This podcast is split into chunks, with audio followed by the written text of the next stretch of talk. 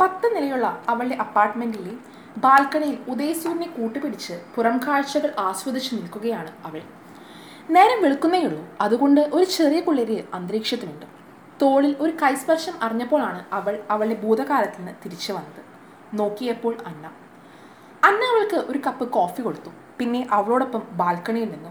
Excited of course Anna. ഈ ഒരു ദിവസത്തിന് വേണ്ടിയാ ഞാൻ നാല് മാസം മുമ്പ് വീട് വിട്ടിറങ്ങിയത് തന്നെ.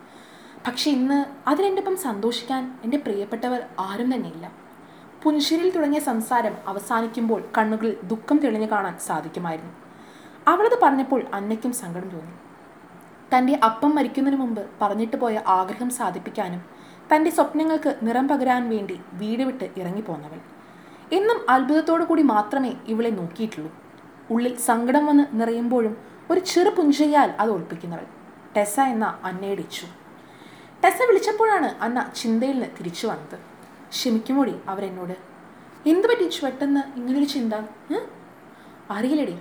ആർക്ക് വേണ്ടിയാണ് ഞാൻ ഇങ്ങനെ വെറുക്കുന്നുണ്ടാവുമല്ലേ? കല്യാണം ഉറപ്പിച്ചിട്ട് അത് വേണ്ട എന്ന് വെച്ച് വന്നാൽ അതും നാട് വിട്ട് വന്നാൽ ആരാടി ക്ഷമിക്കുക? ആർക്ക് വേണ്ടിയാണ് ഞാൻ വന്നേ? ഒന്നും വേണ്ടെന്ന് തോന്നുക ഇപ്പോൾ. അവൾ കരച്ചിലിന്റെ വക്കിലെത്തിയിരുന്നു. തന്റെ മുമ്പിൽ നിൽക്കുന്ന ടെസ തനിക്ക് അന്യമാണെന്ന് ഓർത്ത് അന്ന് ഞെട്ടി. എന്ത് പറ്റിച്ചു നിനക്ക്? നീ ജോലിക്ക് ഒഫീഷ്യലായി കയറുന്ന ദിവസം നിന്റെ ഒപ്പം സന്തോഷിക്കാൻ ആരുമില്ല എന്ന വിഷമമാണോ? ഏ? അപ്പം ഞാനൊക്കെ ആരാണ് നിനക്ക്? ഞാൻ പോട്ടെ നിന്റെ എല്ലാം എല്ലാമായ അഭിയോ. അവിടെ നിനക്ക് ആരും ചു ഞാൻ പോലും നിന്നോട് ഈ ചോദ്യം മുൻപ് ചോദിച്ചിട്ടുണ്ട്. അപ്പോഴൊക്കെ ഒന്നും പറയാതെ ആകാശത്തിലേക്ക് കൈ ചൂണ്ടുന്നവളാണ്. എന്നിട്ട് സന്തോഷിക്കാൻ ദിവസത്തിൽ അവൾ ആദ്യമായി എന്റെ മുമ്പിൽ നിന്ന് മുങ്ങുന്നു. നാണം ചു നിനക്ക്? അയ്യേ. അന്ന അത് പറഞ്ഞപ്പോൾ തന്നെ അവളുടെ വിതുമ്പാൻ തുടങ്ങി കാത്തിരുന്ന ചുണ്ടിൽ ഒരു ചെറു പുഞ്ചിരി വന്നു. അവൾ ദൃഢനിശ്ചയമായ കണ്ണുകളോടെ ആകാശത്തിലേക്ക് നോക്കി. എന്നിട്ട് പതുക്കെ സോറി എന്ന് പറഞ്ഞ് അന്നയുടെ നേരെ തിരിഞ്ഞു.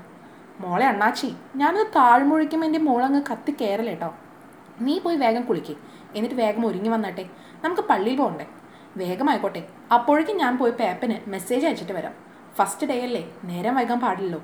സോ ക്വിക്ക് ഫാസ്റ്റ് ഓ വീട്ടിൽ പോവില്ല. എന്നാലും എല്ലാം പേപ്പന് മെസ്സേജ് ഇട്ടില്ലെങ്കിൽ എനിക്ക് സമാധാനമില്ല അല്ലേ? എന്നാൽ വിളിക്കുമോ? അതുമില്ല. നീയും കൊള്ളാം നിന്റെ പേപ്പനും കൊള്ളാം. ഡി ഡി ഡി എന്റെ പേപ്പനെ പറഞ്ഞിട്ടുണ്ടല്ലോ. അയ്യോ ഇല്ലേ?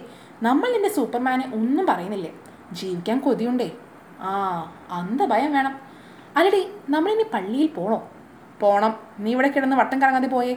വേഗം മാറാൻ നോക്കിയേ. അല്ലെങ്കിൽ ഞാനുണ്ടല്ലോ. ടെസ അത് പറഞ്ഞു തരുമ്പോഴേക്കും അന്ന ബാത്റൂമിലേക്ക് ഓടിയിരുന്നു. അവളൊന്ന് ചിരിച്ചുകൊണ്ട് ഫോൺ എടുത്ത് സൂപ്പർമാൻ എന്ന നമ്പറിലേക്ക് മെസ്സേജ് അയച്ചു.